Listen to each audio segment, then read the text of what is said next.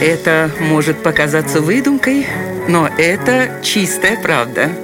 Удивительные истории на радио 1.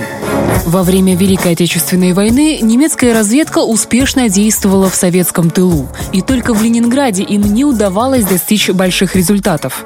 Шпионы десятками проникали в блокадный город, однако их довольно легко вычисляли.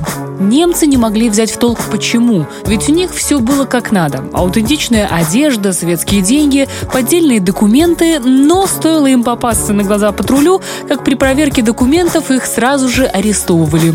Фашисты даже добились потрясающей схожести своих липовых бумаг с настоящими, но это им тоже не помогло. А причина, благодаря которой вычисляли шпионов, оказалась до банальности проста. Скрепляющие документы скрепки в Советском Союзе производили из обычного железа, так что в блокадном Ленинграде у каждого человека они были ржавыми и потертыми. А вот немцы делали их из нержавейки, и скрепки блестели как новенькие, сразу вызывая подозрения. Вот такая вот удивительная история.